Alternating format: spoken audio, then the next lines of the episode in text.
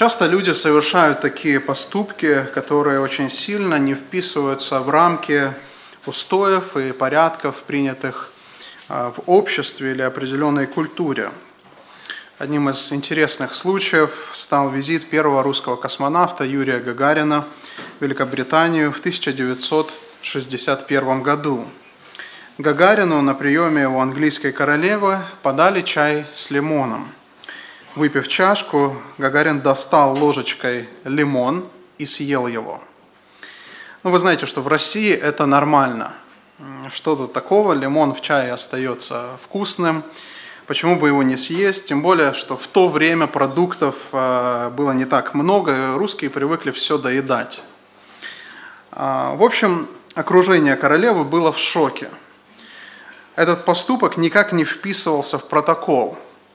Но, ко всеобщему удивлению, королева невозмутимо достала свой лимон и тоже его съела. Это был шаг, как бы шаг такой навстречу Гагарину с ее стороны. И интересно, что после этого весь двор сделал то же самое. Они поняли, что нельзя, если королева так сделала, то им нужно сделать то же самое.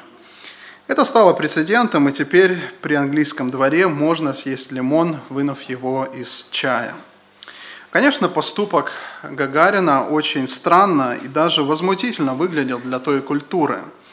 Многим могло не нравиться, как он ведет себя при дворе. Но история закончилась положительно.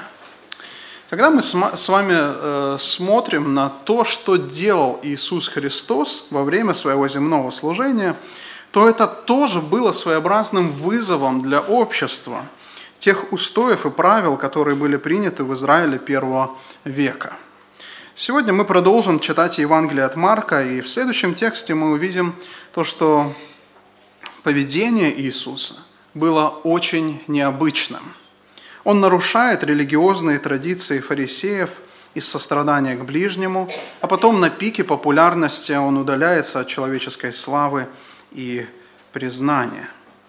Хотел бы напомнить, что мы, как христиане, как верующие люди, призваны отражать качество нашего Господа в нашей повседневной жизни. Апостол Иоанн учил церковь.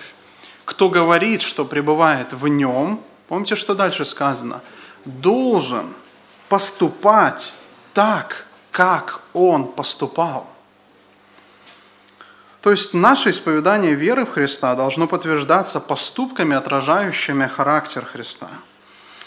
Об этом же прямо говорит апостол Петр. Обращаясь к страдающим верующим, он напоминал им о примере Господа. «Вы к тому призваны», пишет Петр, «потому что и Христос пострадал за нас, оставив нам пример, дабы мы шли по следам Его. Это 1 Петра 2 глава 21 стих. Нет ничего более простого и очевидного. Человек не может называться христианином и не следовать примеру Христа. Конечно, ни один верующий не следует примеру Христа в совершенстве. Мы все находимся в постоянном процессе, мы постоянно учимся тому, как отражать образ нашего Господа в разных обстоятельствах жизни. И поэтому мы снова и снова обращаемся к Евангелию. Ведь именно там нам показан наш Господь. Именно там мы видим Его, именно там мы читаем о Нем. Мы хотим посмотреть на Иисуса и хотим научиться у Него. Ведь он сам говорил, придите ко мне, все труждающиеся и обремененные, и я успокою вас. Возьмите иго мое на себя. И дальше сказаны очень важные слова. И научитесь от меня. Научитесь от меня. Христиане должны время от времени задумываться, насколько я научился на примере Господа. Нужно оценивать себя. Научились ли вы мышлению Христа – Научились ли вы ценностям Христа? Научились ли вы чувствам Христа? Научились ли вы Его приоритетам? И сегодня у нас будет замечательная возможность снова посмотреть, например, нашего Господа. Давайте вместе прочтем Евангелие от Марка, 3 глава, с 1 по 12 стих. «И пришел опять в синагогу. Там был человек, имевшие сохшую руку, и наблюдали за ним, не исцелит ли его в субботу, чтобы обвинить его. Он же говорит человеку, имевшему иссохшую руку, «Стань на середину». А им говорит, «Должно ли в субботу добро делать или зло делать? Душу спасти или погубить?» Но они молчали. И, возрев на них с гневом, скорбя об ожесточении сердец их, говорит тому человеку, протяни руку твою. Он протянул, и стала рука его здорова, как другая. Фарисеи, выйдя немедленно, составили с иродианами совещание против него, как бы погубить его. Но Иисус с учениками своими удалился к морю, и за ним последовало множество народа из Галилеи, Иудеи, Иерусалима, Идумеи и из-за окрестностей, э, и из-за Иордана, живущие в окрестностях Тира и Сидона. Услышав, что он делал, шли к нему в великом множестве. И сказал ученикам своим, чтобы готова была для него лодка по причине многолюдства, дабы не теснили его. Ибо многих он исцелил, так что имевшие язвы бросались к нему, чтобы коснуться его. И духи нечистые, когда видели его, падали перед ним и кричали, «Ты Сын Божий!» Но он строго запрещал им, чтобы не делали его известным. Итак, вот что мы видим в этом тексте и о чем мы будем говорить сегодня. Это ценности Христа, люди, а не традиция. Эмоции Христа – праведный гнев, а не жестокая злоба. Приоритеты Христа – служение – а не популярность. Во-первых, давайте начнем с того, что было ценно для Христа. Сначала евангелист Марк показывает читателям, что для Иисуса люди были важнее традиций. Иисус приходит в синагогу, в тексте сказано, что Он пришел туда опять. То есть это та самая синагога в Капернауме, где Иисус уже был. В первой главе уже говорилось, что Иисус проповедовал в этой синагоге, и люди удивлялись его учению. А потом он изгнал нечистого духа. Все произошедшее там было очень ярким и запоминающимся. Представьте, неожиданно во время богослужения человек начинает громко кричать. Иисус, ты святой Божий, ты пришел погубить нас. Тут же Иисус изгоняет демона. И человек опять громко кричит, и потом успокаивается, когда демон выходит. Люди не могли забыть эту историю. Я уверен, что они еще долго ее обсуждали и пытались понять, что же это за учение такое, кто же такой Иисус Христос. И вот теперь Иисус снова оказывается в той самой синагоге. Думаю, люди уже ждали, ну что же будет на этот раз? Должно опять что-то произойти интересное. И действительно их кое-что ждет. Марк пишет, что на этот раз в синагоге был человек с иссохшей рукой. Что это значит? Это значит, что его мускулы и нервы руки бездействовали, а сама рука была меньше обычной и не функционировала. Евангелист Марк отмечает, что у этого человека рука была иссохшая. Заметьте, не сухая, а иссохшая. Это указывает на то, что э, он не родился таким. Скорее всего, произошла какая-то травма или, может быть, болезнь, э, и произошел вот такой паралич. На самом деле, этот паралич был неизлечим. В Евангелии от Луки также сказано, что это была правая рука, Луки 6.6. Представьте, как страдал этот человек. Ведь когда-то его рука работала нормально, но теперь он не мог выполнять множество обычных дел, которые человек совершает каждый день. Просто попробуйте когда-нибудь, проведите эксперимент, хотя бы день или полдня.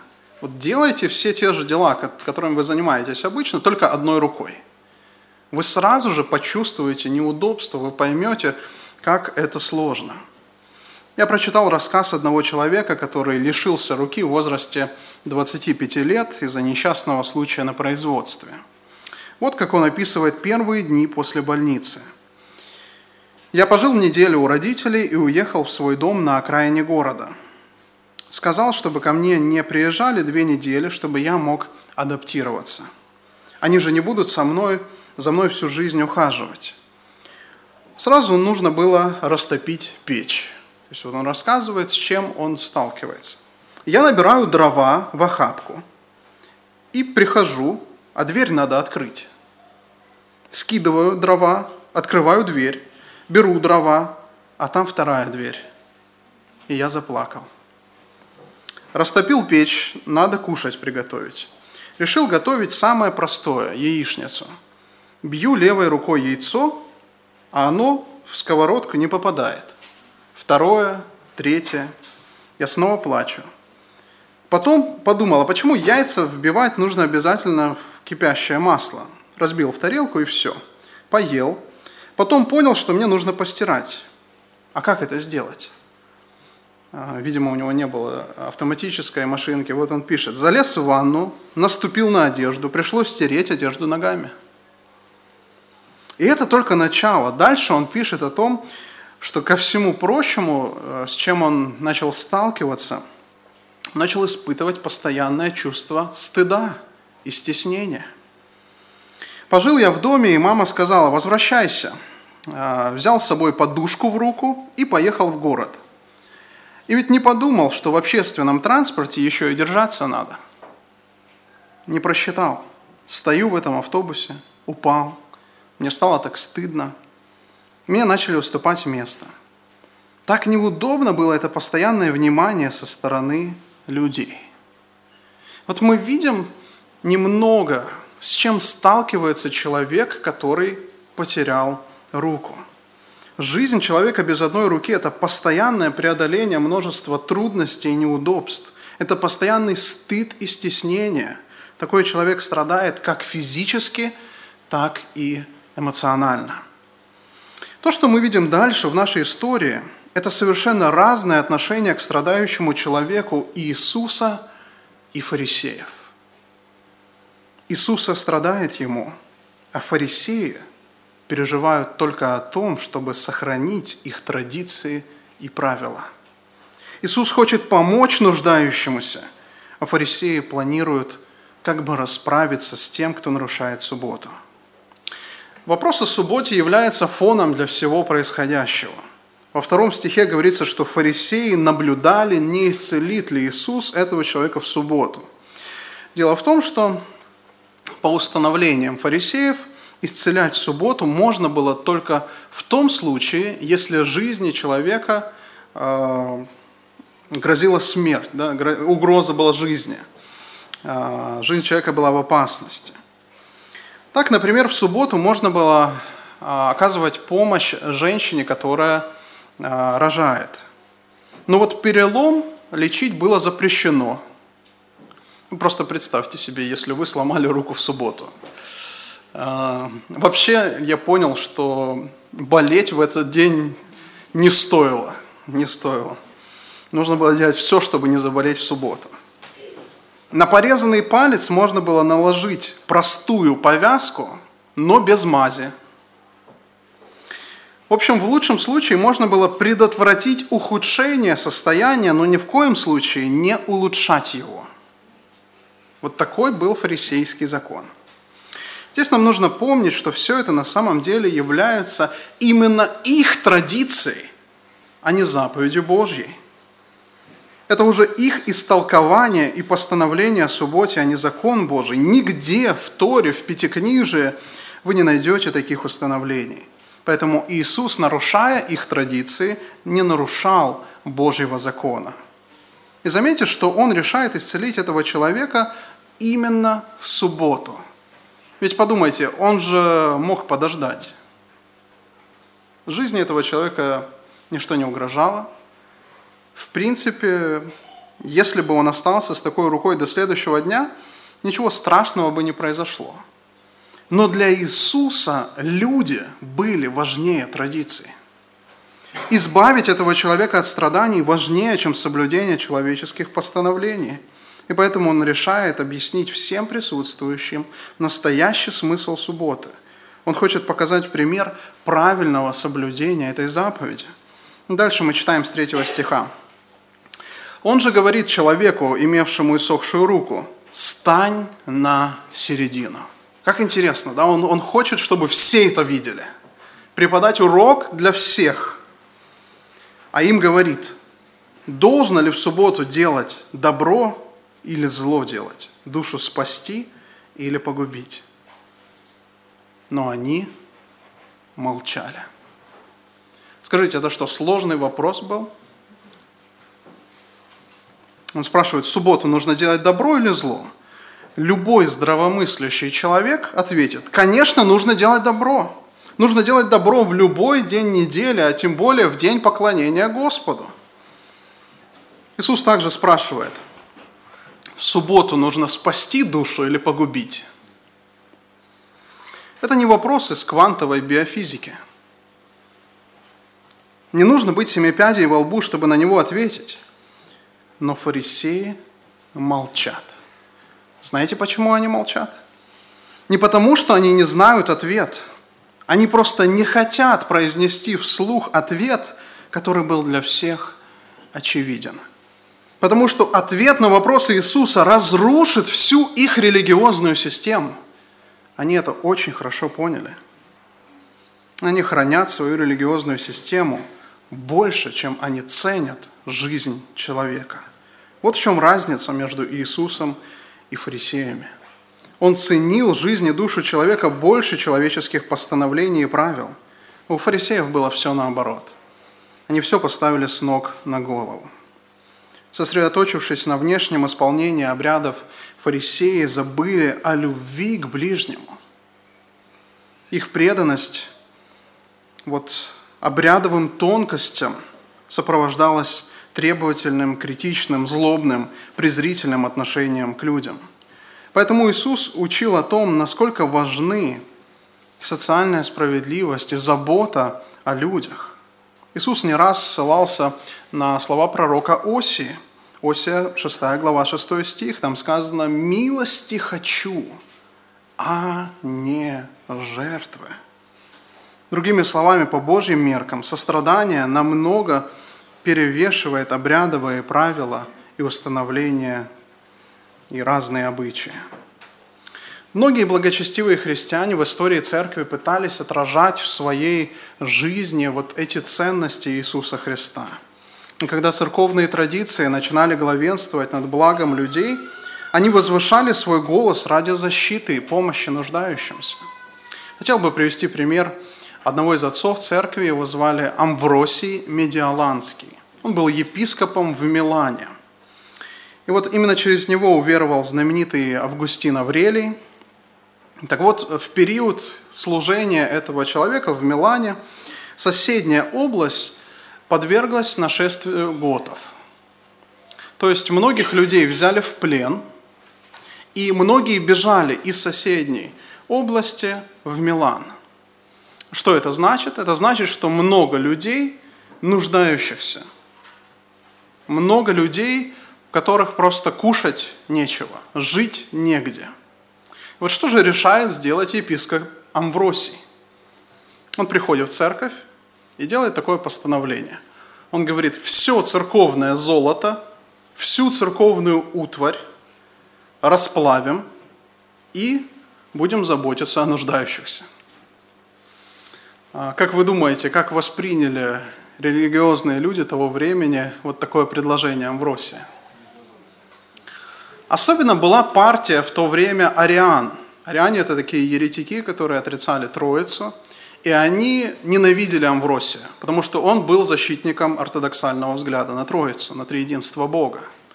И вот когда Амвросий сделал это предложение, они начали публично обвинять его.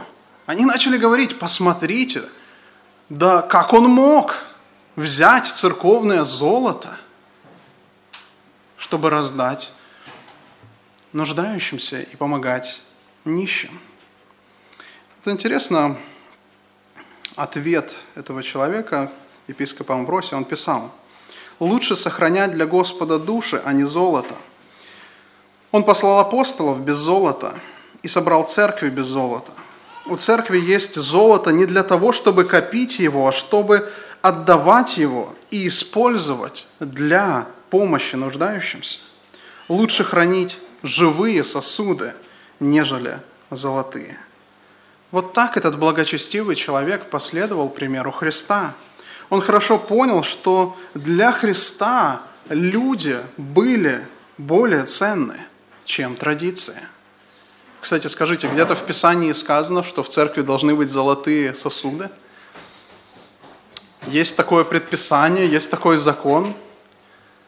Такого нет. Это церковная традиция, которая для некоторых стала важнее, чем люди.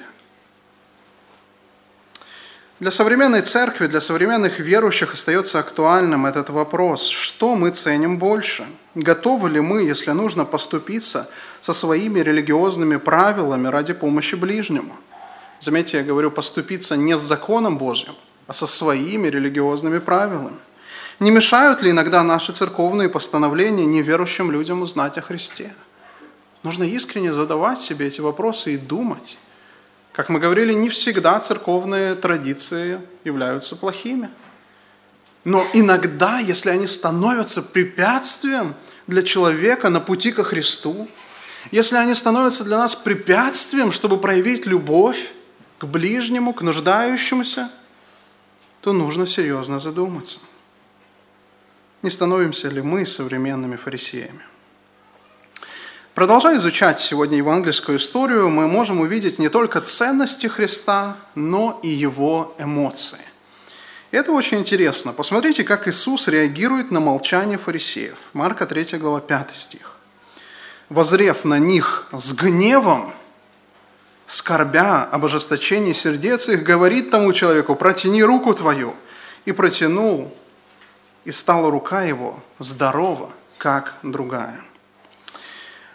Этот момент открывает нам немного дверь во внутреннюю жизнь Христа. Мы видим его эмоции.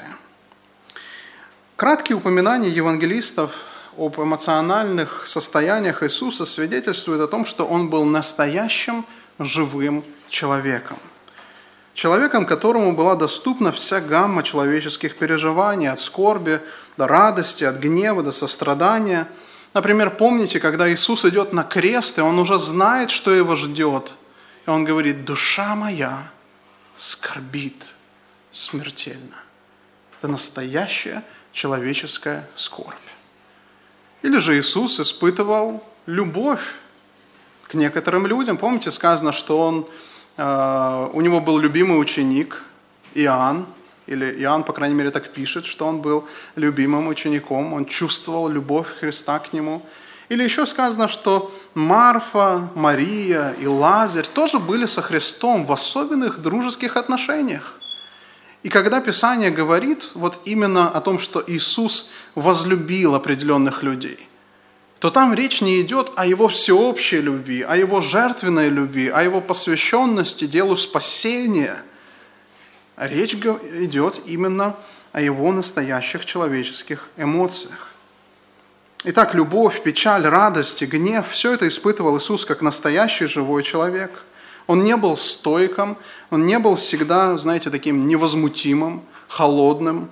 Он чувствовал то, что чувствуем и мы.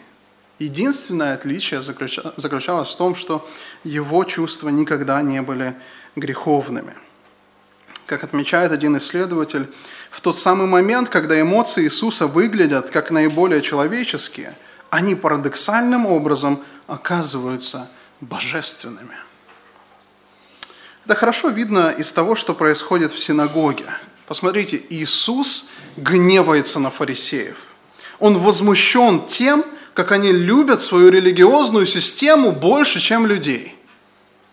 Больше, чем страдающего человека – но гнев Иисуса лишен всякой злости и всякой мстительности. Марк пишет, что Иисус, посмотрев на фарисеев с гневом, что там дальше сказано? Одновременно Он скорбел об ожесточении их сердец. Возмущение Христа было смешано с глубокой печалью по поводу их духовного состояния. Иногда можно встретить такое мнение, что гнев всегда греховен. Некоторые люди так считают, но это не соответствует образу Христа, представленному в Новом Завете. У некоторых людей образ Христа взят скорее не из Нового Завета. А вот я подумал, мне один образ такой вспомнился из детства. Кот Леопольд. Мультик такой был. Если вы помните этот мультик, то его суть была в следующем. Леопольда в многочисленных ситуациях донимают двое мышей-хулиганов. Они называют его, как правило, подлым трусом и постоянно ищут способ, как бы ему насолить. Но при этом сами становятся жертвами своих же выходок. А вот Леопольд изображается как типичный интеллигент. Не курит, не пьет, не повышает голоса – Леопольд настоящий кот-миролюбец. И его главная кредо, которая повторяется почти в каждой серии этого мультика, помните, что он говорил? Ребята, давайте жить дружно.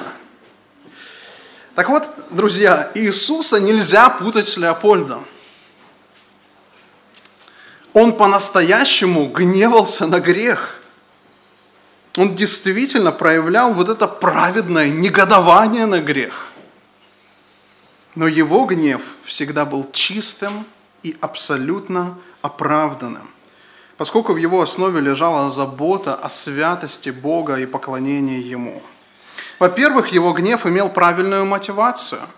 Другими словами, он гневался по правильным причинам. Гнев Иисуса не возникал из-за мелких ссор или личных оскорблений против Него. В этом не был задействован эгоизм – во-вторых, его гнев находился под должным контролем. Помните историю, когда Иисус выгнал торгующих из храма? Это явное проявление праведного негодования. Но вы заметили, что никто после этой истории не обвинял Иисуса в каком-то преступлении, в нарушении закона или порядка. Почему? Потому что все действия Христа – были праведны в этот момент. Он контролировал свой гнев. Если бы была хотя бы малейшая возможность обвинить Иисуса, то мы знаем, что враги Христа обязательно бы использовали э, эту ситуацию. И в-третьих, его гнев имел надлежащую длительность. Он не позволял своему гневу перерастать в ненависть, он не держал обиды и яда горечи. И это соответствует тому, что апостолы писали позднее в своих посланиях. Например, послание к Ефесянам, 4 глава, 26 стих, учит так. Помните, там сказано, «Гневаясь, не согрешайте». Интересно это звучит в переводе русского библейского общества, современный перевод, там сказано так, «Даже рассердившись, не допускайте себя до греха». Пусть гнев ваш остынет, прежде чем сядет солнце. Заметьте, это не указание избегать гнева, подавлять его или игнорировать, но бороться с ним правильно и своевременно. Итак, эмоции Иисуса были настоящими и при этом непорочными. Вот здесь он очень сильно отличается от фарисеев, потому что у них тоже были эмоции – но их эмоции были далеки от святости. В шестом стихе мы читаем у Марка, «Фарисеи, выйдя, немедленно составили с иродианами совещание против него, как бы погубить его».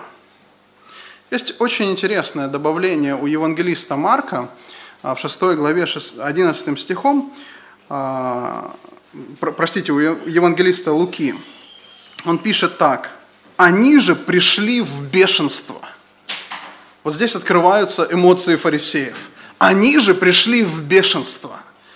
Интересно, там очень э, такое сильное слово использовано в оригинале. На английский язык перевели это слово как madness. То есть они, они вышли из себя, они э, совершенно не, не контролировали себя. Они были полностью захвачены этой идеей уничтожить Иисуса – вот они, эмоции фарисеев. Фарисеи кипели яростью на Иисуса, они ненавидели Его. И на практике это выразилось в том, что они начали планировать Его убийство. Заметьте, что слова Иисуса «в субботу нужно спасти душу или погубить» исполняются в точности. Фарисеи воспротивились тому, кто решил сделать в субботу добро и выбрали второй вариант.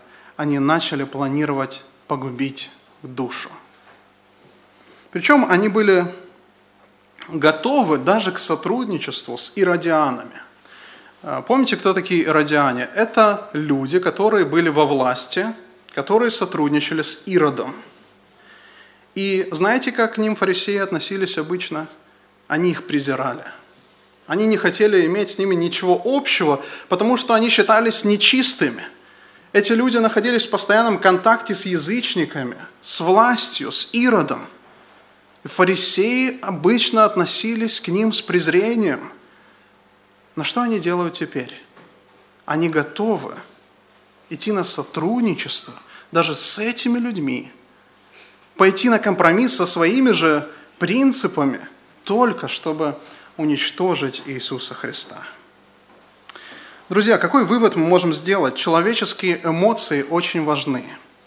И христиане также должны проверять свои эмоции – Пастор Пресвитерианской церкви Тимоти Келлер очень точно заметил, где ваши эмоции вне контроля, там и есть ваш идол. Подумайте об этом. Где ваши эмоции вне контроля, там и есть ваш идол. Идолом фарисеев была их религия.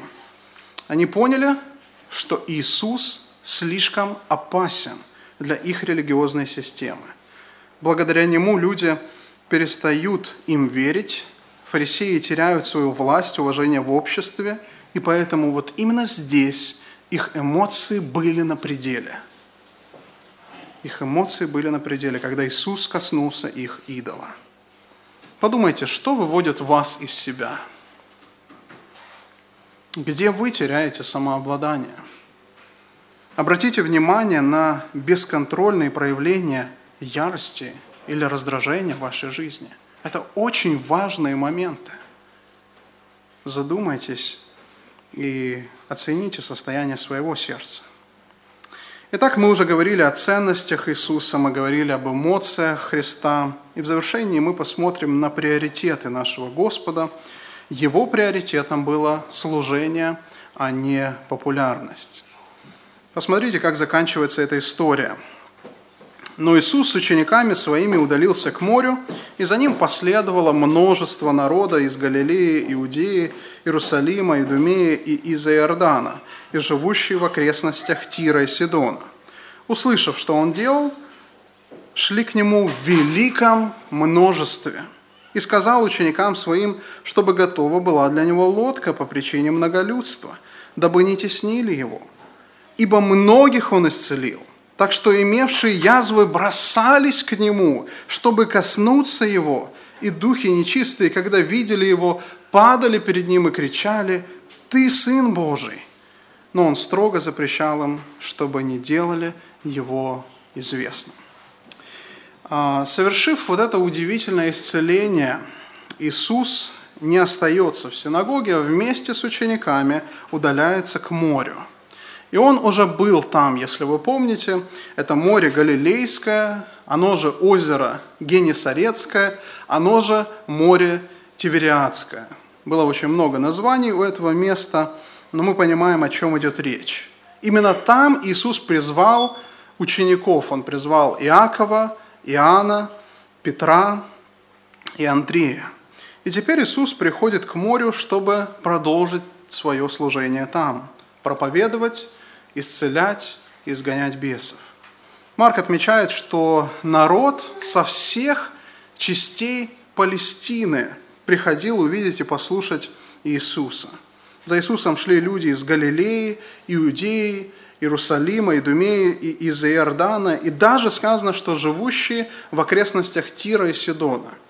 Вы можете представить себе карту Палестины. На самом верху находятся на берегу Средиземного моря находятся Тир и Сидон. Это а, финикийская территория. Ниже, если мы спускаемся по карте, то мы увидим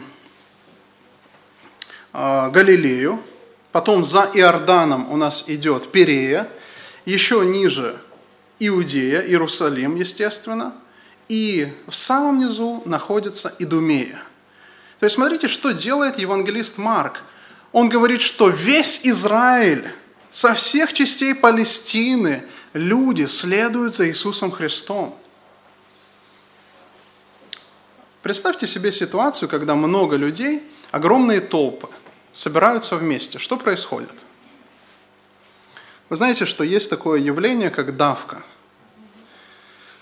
Когда тысячи людей собираются вместе, то те, кто э, хотят пройти вперед быстрее, они начинают расталкивать других, толкаться.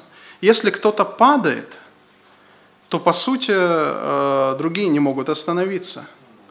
И они просто начинают наступать на этого человека, и как минимум э, травмы серьезные, а может быть даже угроза для жизни. Представьте себе, что вот такая толпа собирается вокруг Иисуса Христа, только в данном случае все ищут Его – Всем нужен именно Иисус, потому что люди поняли, что у Христа есть сила. И как здесь э, говорится, люди даже уже не ждали. Они буквально набрасывались на Иисуса Христа. Они хотели коснуться Его.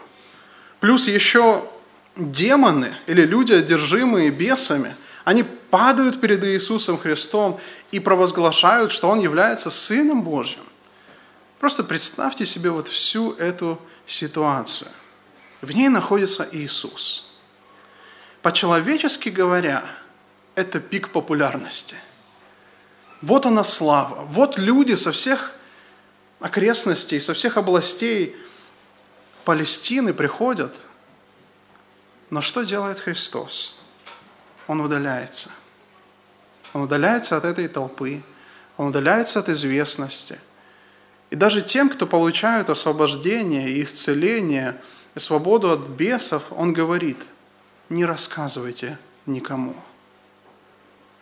Это удивительно, как Христос способен не искать человеческой славы, не искать популярности, не искать признания. И как часто люди сегодня, они поддаются на это искушение, и они даже в церкви, они могут стремиться, может быть, к большой толпе. Люди оценивают эффективность церкви сегодня количеством. Где большие толпы? Нужно идти туда. Или, может быть, люди ищут человеческой славы в каком-то служении. Занимаясь служением, они показывают себя больше, чем думают о Господе. Или есть даже такие ситуации, когда люди уходят из церкви, когда у них нет возможности показать себя. Человеческая слава, поиск популярности – это очень сильное искушение. И вот здесь нам снова нужно смотреть на Христа, смотреть на Его пример, и мы увидим Его ценности. Он просто занимается служением, Он просто служит людям, Он помогает, заботится из сострадания, из любви, и при этом совершенно не ищет человеческой популярности. Итак, сегодня мы смотрели на Христа, мы видели ценности Христа люди, а не традиции. Эмоции Христа, праведный гнев, а не жестокая злоба. Приоритеты Христа, служение людям, а не популярность. Давайте помолимся, чтобы отражать образ нашего Господа в своей жизни.